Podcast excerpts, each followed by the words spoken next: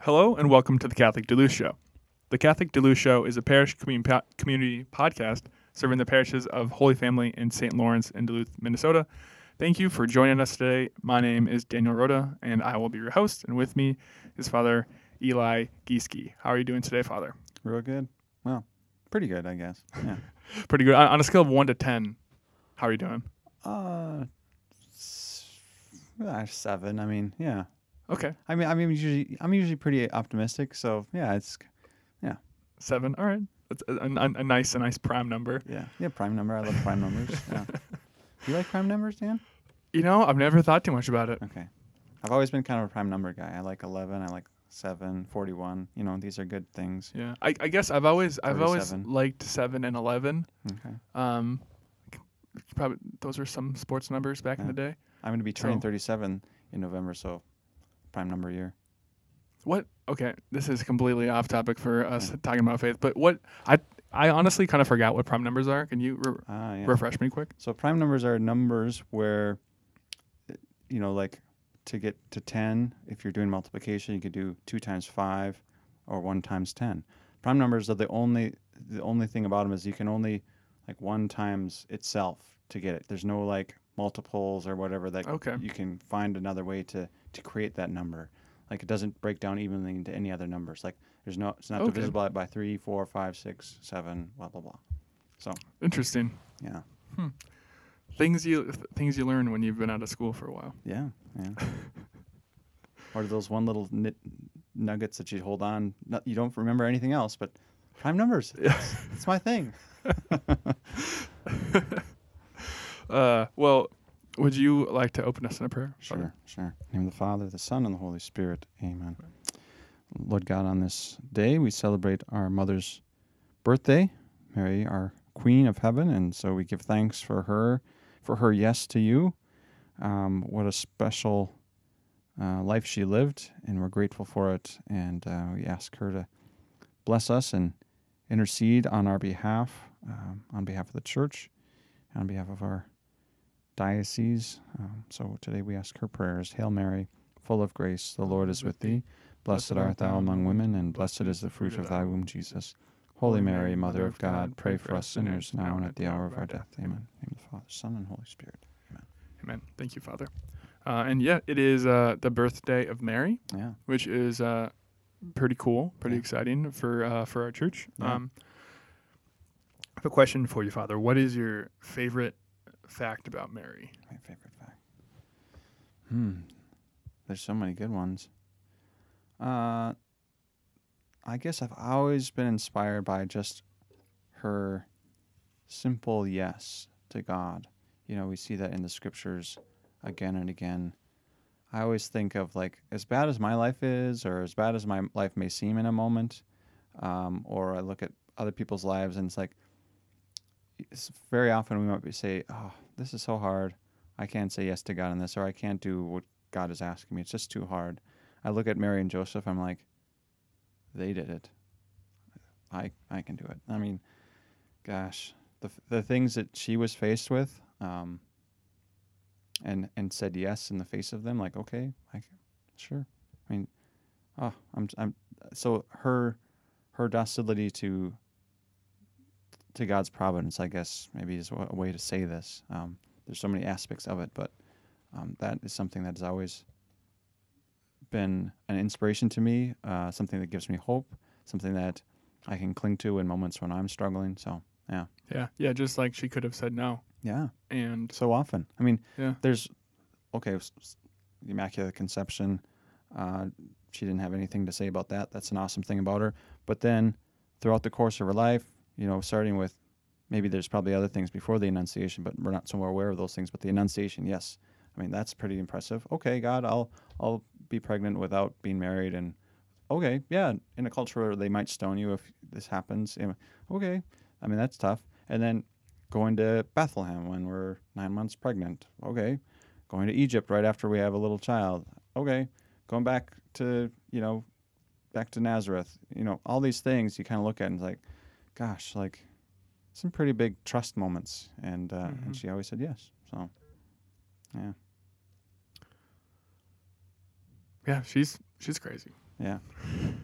But she's our mother, so Yeah. I love that crazy mother.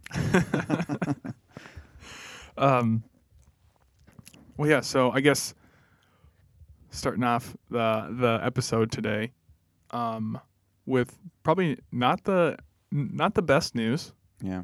Uh, we kind of you know kind of uh, where some bad news was given to us this weekend, and I'm sure you know it's still kind of getting out there. hmm Um, uh, but our, I guess now former bishop elect uh, has resigned, and so he uh, is no longer uh, going to be our bishop. Um, and there was uh, some allegations against him um, that uh, that that they're kind of in like in the process of uh, looking into.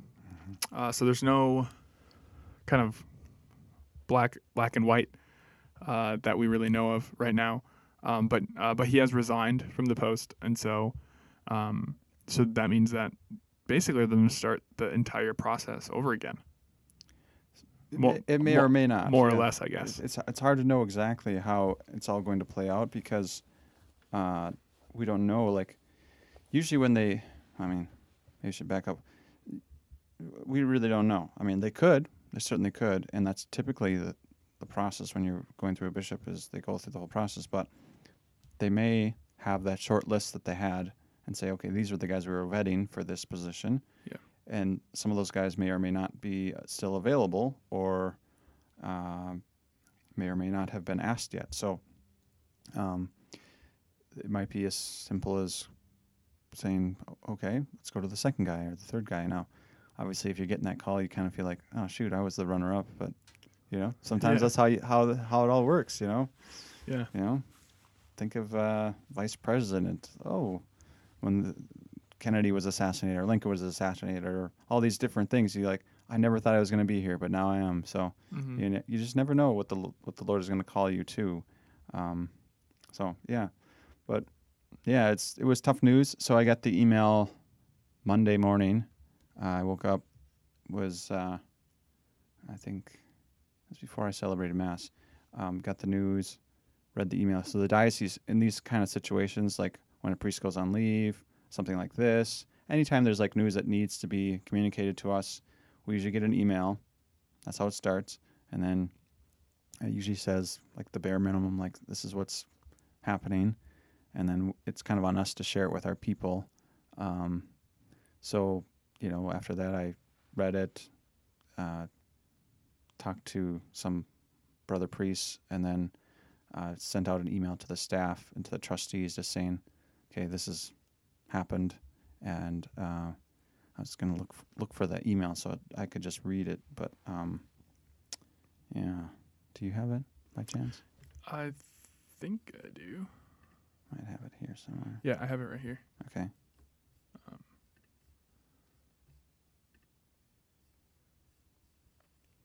So, yes, th- this was the, I guess, the statement from of from the diocese of Rapid City, which Yeah. is where, um, That's where he's from. uh, yeah, which is where he's from. But Oth- basi- so it says, today the Holy See announced that Pope Francis accepted the resignation of Bishop-elect Michael Mulloy, was appointed the Bishop of Duluth on June 19, 2020. Subsequent to the appointment on August 7th, the Diocese of Rapid City received notification of an allegation against Father Mulloy of sexual abuse of a minor in the early 1980s. Uh, the Diocese of Rapid City has no other allegations of sexual abuse invol- involving Father Mulloy. And so, um, following the established procedure, um, Bishop P- Peter Muhich, Bishop of Rapid City, informed law enforcement of this development. Father Mulloy was directed to uh, refrain from engaging in, engaging in ministry. The diocese then commissioned an independent investigation to de- determine whether the alleg- allegation warranted further investigation under canon law. When that inv- inve- investigation concluded, the results were shared with the Rapid City Diocesan Review Board, a lay majority inter interdis This- Interdisciplinary. yes uh, body in accordance with the standard of canon law and the policies of the di- diocese of Rapid City. Uh, the review board agreed with the investigation's conclusion that the accusation met the standard of canon law for further investigation and conclusion, and the Holy See was informed by Bishop Muhich. Or, and the Holy, yeah, the Holy See was informed. Um, so Father Moy received a summary of the specific allegations against him and submitted his reg- resignation as bishop elect of the Diocese of Duluth to the Holy Father, which has been accepted. So There we are. that was the process. Yeah. So, I mean, all of that was kind of going on since August 7th, at least out there. And I don't think anybody in our diocese was aware of it. Yeah. Actually, I just talked to Father Jim um, about this yesterday, and I don't think he became aware till Friday, and then it was made public on Monday. Okay. So the it's kind of one of these things where you have to get all your ducks in a row so that when it goes out, everybody's aware. Like that needs to be aware. So I think the nuncio called him and said, "Okay, be ready for Monday. That's when we're going to tell people," because they had uh, they must have concluded their investigation at that at that around that point and were Mhm. ready to kind of say, "Okay, is- yes, indeed, we do need to address this. We can't let um, this go on." So as hard as that was for for us and for um, all involved, I'm grateful. I guess I see this as a silver lining that it wasn't he wasn't in, installed, and then after the fact, um, something come forward because that would have been really difficult. Um, and so I'm grateful for this person, whoever they were. I, I imagine it takes a lot of courage to come forward. Um, you know, I again, you look at it and you say, well, it could be a false accusation. Yes, it could be. Um, we don't know that yet, and I don't know if we will know for certainty. I don't know, um, but it seems like it's warranted enough. The the review board said yes, it's it's it's clear enough that it could have happened that we need to address it, and so um, yeah, so it's it's one of those things we we don't know everything yet. He could be innocent, but they seem to think like there's an, at least enough evidence here to say um, that it, we don't want to have him be ordained a bishop at this time. So, Yeah. um, so yeah, it was hard news. Hard news on Monday, and then just kind of processing that throughout the day.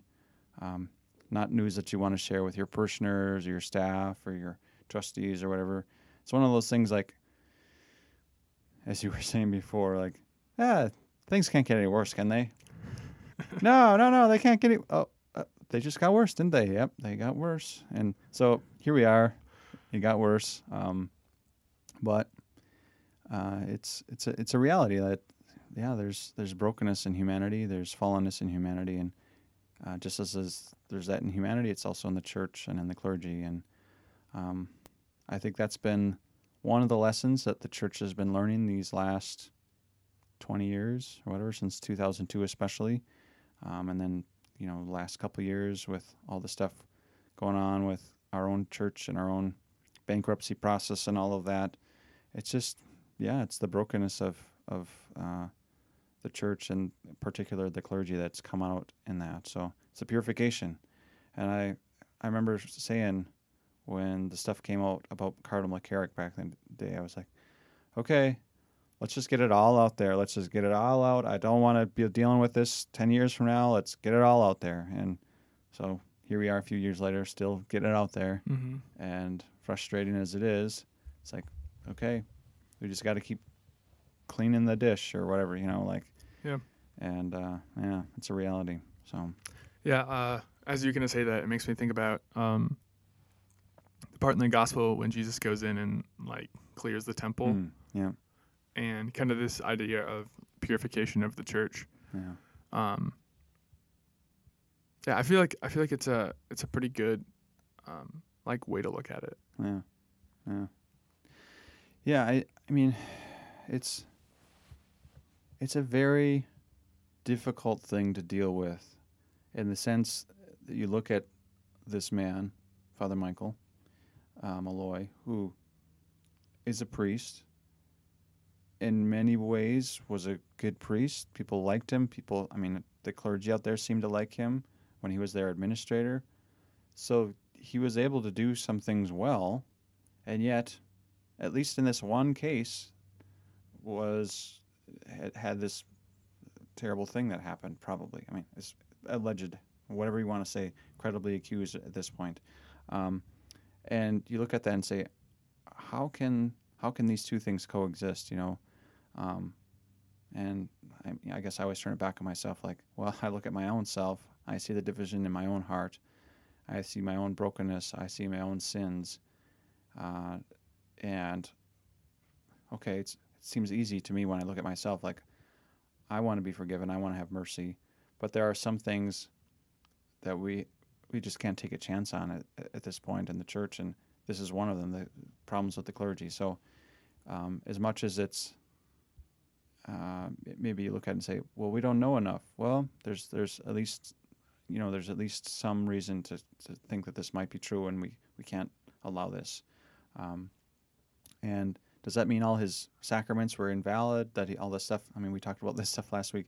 The, min, the, the, the sacristy or the, the ministry of the priest, the sacraments, the celebration of the sacraments, don't depend on the holiness of the of the minister. This is something that was fought about in the early church back when St. Augustine was um, going through his time as bishop in northern Africa. There was a group called the Donatists who were like, hey, if a priest sins, or if he, because at the time what was happening is they they would uh, have a persecution, and some, sometimes the, some of the clergy or some of the people would say, we're gonna we're gonna renounce our Christianity, our Christian faith, and so those kind of things, people would say, "Hey, you can't, you can no longer be a priest, you can no longer serve um, these kinds of things, or you can't be a Christian anymore."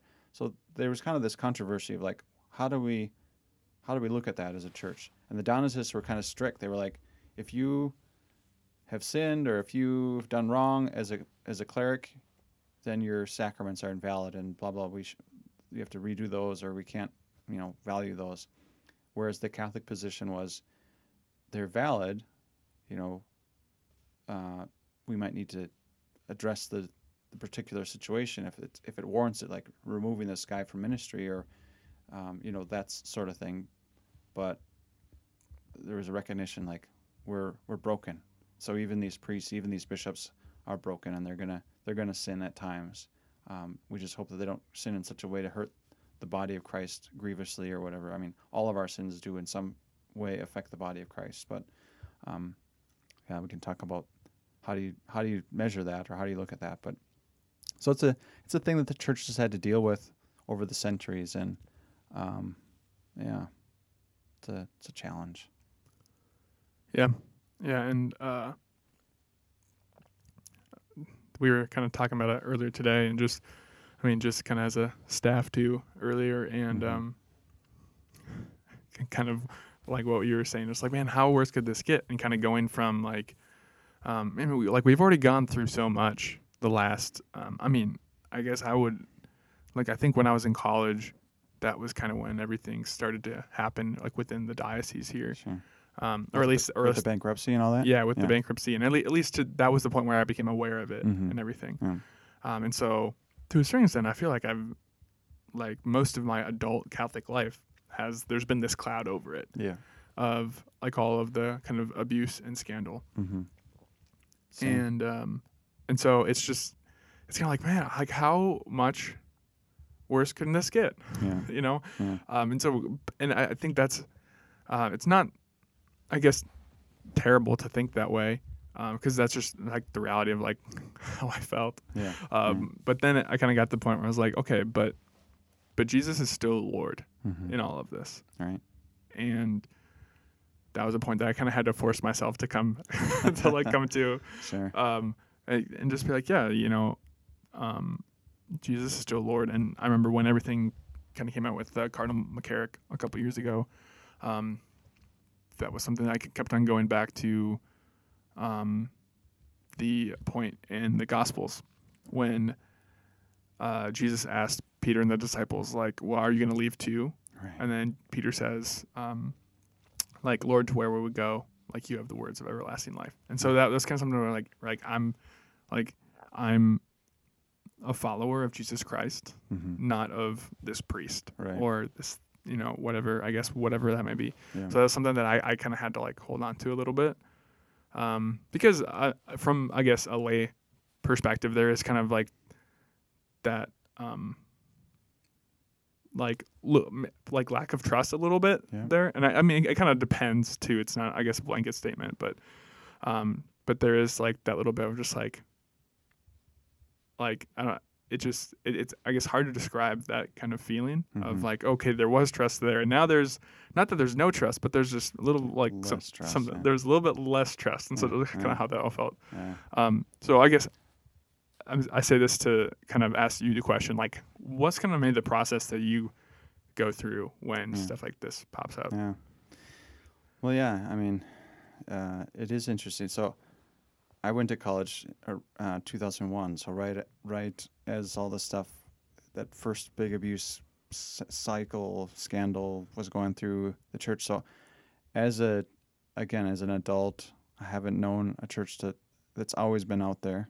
Um, and even as a priest, I've never known it not to be this way. It's like that cloud of, yeah, there, we we have bad priests, we have bad bishops, we have we have bad, we're bad. Yeah, I mean that's this is part of like you you kind of live in that. So you're always kind of trying to fight against that in in the one sense of like, okay, yes, we are broken, but we are also called to, to ministry, and so just that experience has been an interesting thing to deal with. And you know, at our clergy conferences, um, we've had to deal with that just with the brokenness. I mean, the guys that are older, they grew up in a time when the priest was revered and his word was kind of like, okay, father said it, so it must be true, or whatever. Or, you know, like there was a certain level of respect and expectation that you could trust the priest. And grow like as an adult, I feel like that hasn't been there ever for, for me. It's not like I have to earn it because you can't really. I mean, uh, to a certain sense, yes, you have to earn the people's trust, but more so, it's just like I don't want you to trust me with that same kind of blindness. I want people to to have faith in Jesus, trust in Him, like you said. I mean that, and and to know my own weakness, and to keep that ever before me, and to recognize like, but by the grace of God, there go I. That saying, you know, it's like I, I could I could do something wrong, and I I hope I never do. I hope I never hurt the flock of God, but um, you know, we're all human, we're all broken, and so um, there was something unhealthy uh, in in in in those years when there was no trust. I mean, I've heard people say like, "Oh yeah, we all knew Father so and so was an abuser or whatever, but we didn't say anything because whatever." Like you didn't. And I look at that now and I go, "What the heck were you thinking? Like, how could you?" How could that be your response in the face of that, or in knowing this? Um, but that was just kind of the culture, and so I feel like there's been a healthy turn in terms of like, not that we mistrust priests or not that we mistrust bishops, but that we've gotten to the point where we're willing, if if something does go wrong, we're willing to say something about it, and that's good, that's healthy. Um, but it's it's kind of that balance of like, okay, but can we trust any priests? Can we trust any bishops? And that's where that's where the struggle comes in for for us as priests. Is I think we feel like we have to earn trust on a certain sense, but then there's also the recognition of our own brokenness. So it's kind of like that you you feel stuck. And then there's also the reality like to do ministry, you got to get connected to people, and it's become so hard to like how like you're almost like afraid to like touch anybody or children or whatever. Like when a little kid comes up and grabs your leg, and you're like, "Oh, what do I do?" Vir- Virtus, like I'm in trouble. You know, it's it's kind of like this uh, this struggle of like, what's the balance? Like I feel like we need to find the balance again, um, and I don't I don't know how we're gonna get there, but it is it is a challenging thing to just kind of feel like you're always uh, under the gun to like on the one sense to show your good side, but on the other on the other in another way just to be honest about your own need for God's mercy, need for God's grace, and um, you know we we're, we're human. We we have some of us have a temper. Some of us uh, speak too quickly. Some of us make bad judgments. I mean, hopefully because of all our training, because of our relationship with the Lord, we're able to persevere through those things and and stay close to the Lord. But we are going to make mistakes, and and I think uh, people kind of some some some people long for the time of like when everything was kind of rosy and we could trust Father and and other people I think are more like we can never we can never trust any clergy ever again. Like we just need to have systems in place where they're they're not trusted. And I feel like there has to be somewhere in the middle where we can balance all of that. Yeah, yeah, absolutely. And I, I kind of like what you said about like how all these. I mean, just like normal people, priests, you know, have different personalities and they have all these, you know, different things. And um, part of like part of those personalities are what like make you who you are, Mm-hmm. right? And so because um because we don't want just like cookie cutter priests also Right. And so there's all these different dynamics and there's somewhat like there's balance that Mhm. needs to yeah kind of Yeah. what you're saying needs to happen and um yeah it's just difficult to try to find that Yeah.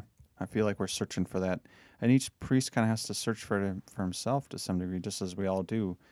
Um, you know, so in these last years, just dealing with these things that come up when a brother priest goes on leave, when you hear some bad news in some diocese or our own diocese about something, you know, it just kind of drives me to prayer. Um, and you kind of read your people too. Like some things come up and it doesn't bother your people that much. They, they, they're not bothered by it. And then other things come up and it bothers them a lot. Or they it's it's like always in their mind and you sense that and you feel like you feel the heaviness of it because they do. And so you sort of share that bur- burden together and you as a priest at least I feel like I sense that I'm aware of that sometimes or sometimes I'm not and then I become aware of it because of the things they're telling me the or the experiences that they're sharing with me. And so uh, it's just very interesting um, to try to walk that as a priest. I feel like um, it, yeah it, it's something I bring to prayer a lot something I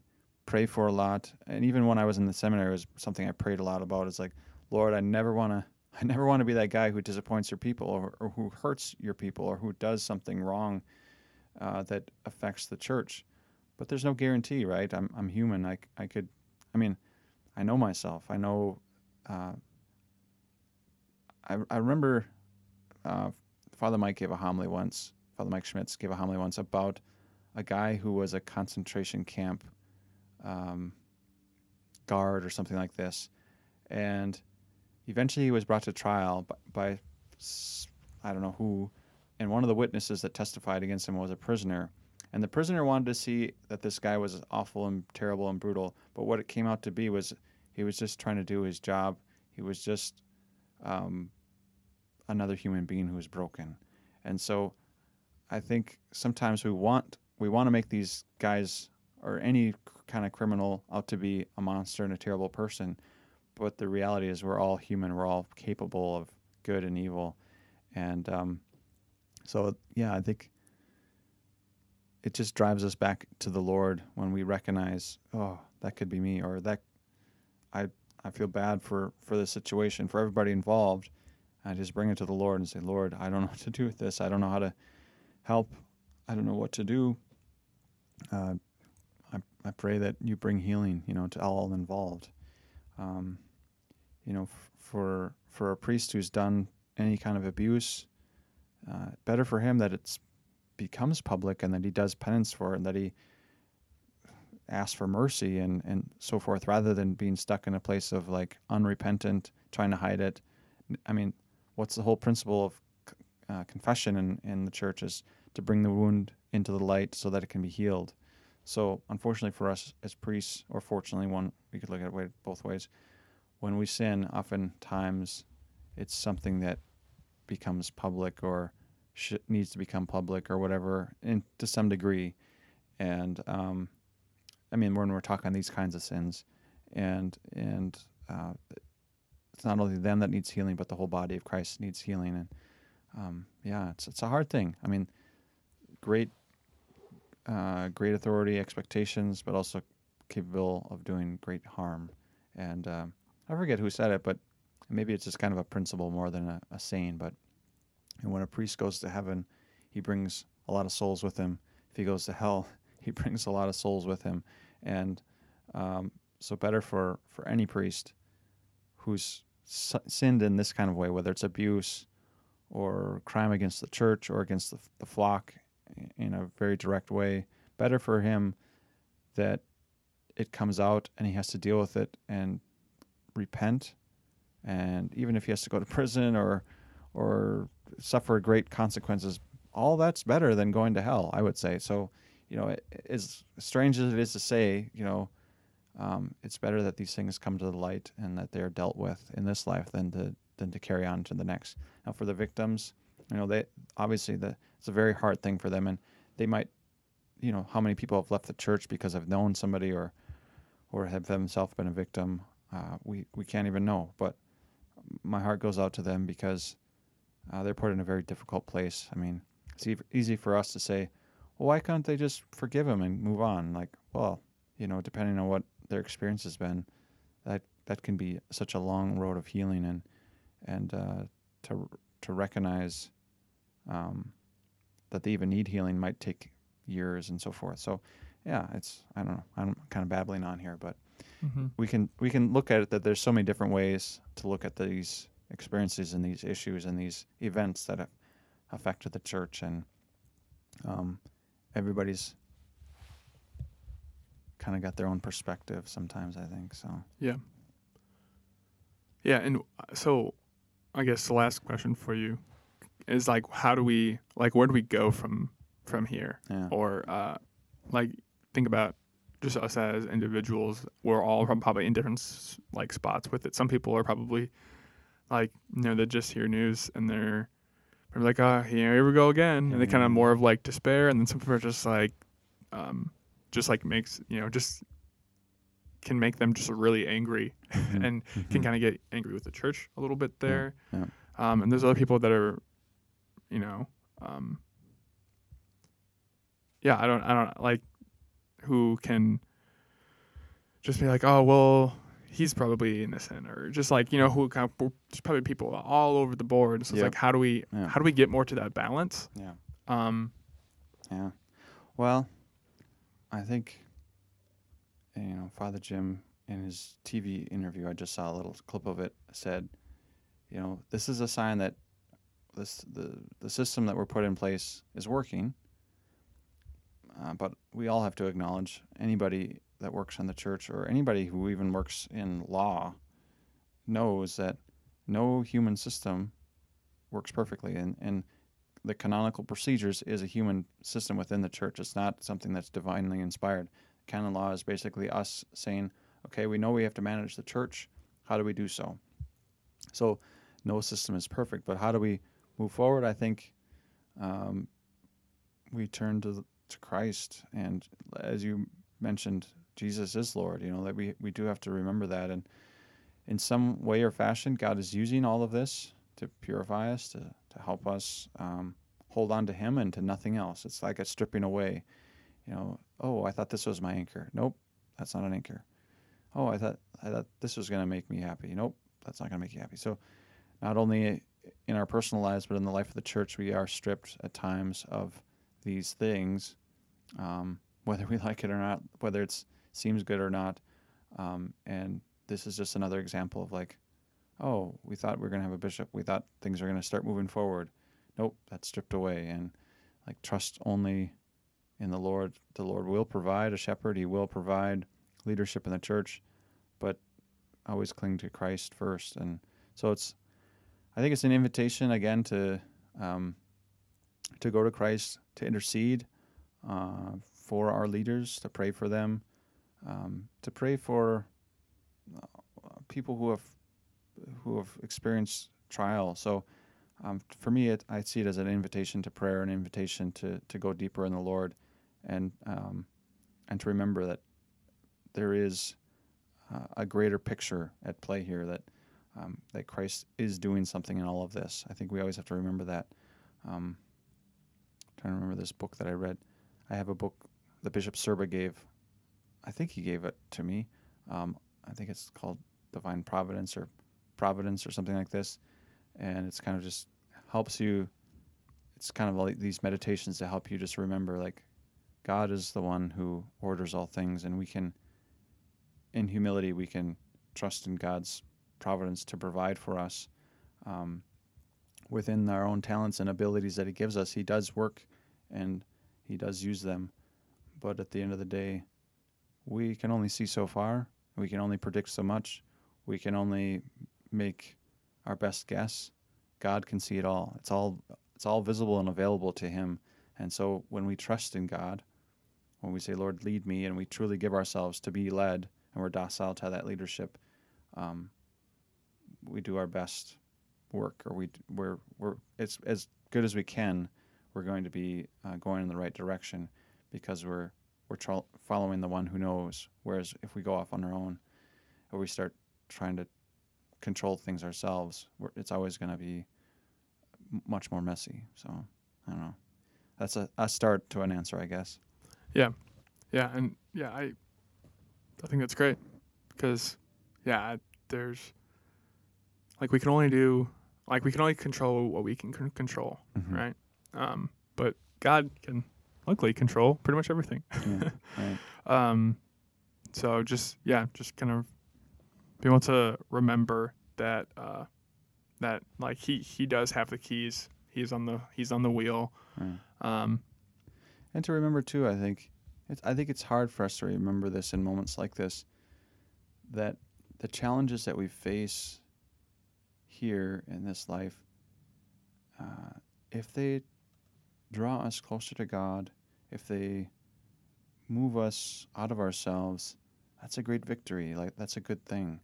Um, that God uses all these kind of crazy things in our lives to to move us or to get us to kind of start this this journey back to Him. I mean, I feel like the idea or the concept of the journey towards eternal life is such a thing, like such a good idea or a good visual because so often we're going along and we get tired and we we go either we just sit down, we stop moving, or we go a different way or whatever. And so God is always using things to kind of try to get us to keep going towards Him, to be purified more, to be more trusting in Him, to be more active in our faith, to have Him at the center. And so it's all these little things that in our lives seem like a, a hardship or a challenge that He uses sometimes to to get us to move in the right direction. So, I mean, it's different for each one of us what those things are, but. Mm-hmm. And we can uh, even go back to the beginning and I guess of this episode and talk about. I mean, Mary is a great example of that. Yeah, right, right. right. Yeah, that's it's it is a good example. I mean, her her journey, she couldn't have known it, but because she was so docile to the Holy Spirit, it all became it was all for God's glory, right? And so, if we all had that same ability to just say yes to God, yes, Lord, I will I will be with you in this. I mean, how often could she have said, "Nah, this this can't be the the way that God no, Lord, you're not calling me to do this, are you? Go to Egypt? Nah. Like I'm just going to stay here." Like she could have done that, right? She she and Joseph yeah. could have said that. Um, so many times in their lives they could have resisted, but they uh, they didn't give up hope on the one hand. I mean, even at the foot of the cross, Jesus died on the cross, or he's dead on the cross, and here I am. She could have said, "Ah, something went wrong here, Lord," but no, she trusted even in that moment, and so uh, it's just a good reminder for us. Echo Mary's yes to God, that docility to God. Um, it might seem in in certain moments that we are in the depths of despair. It might seem that we're in the depths of darkness, that we've been abandoned by God, or that we've been led astray. But in God's providence, He worked and does work, and our lives will be the same. So I take hope in that, consolation in that.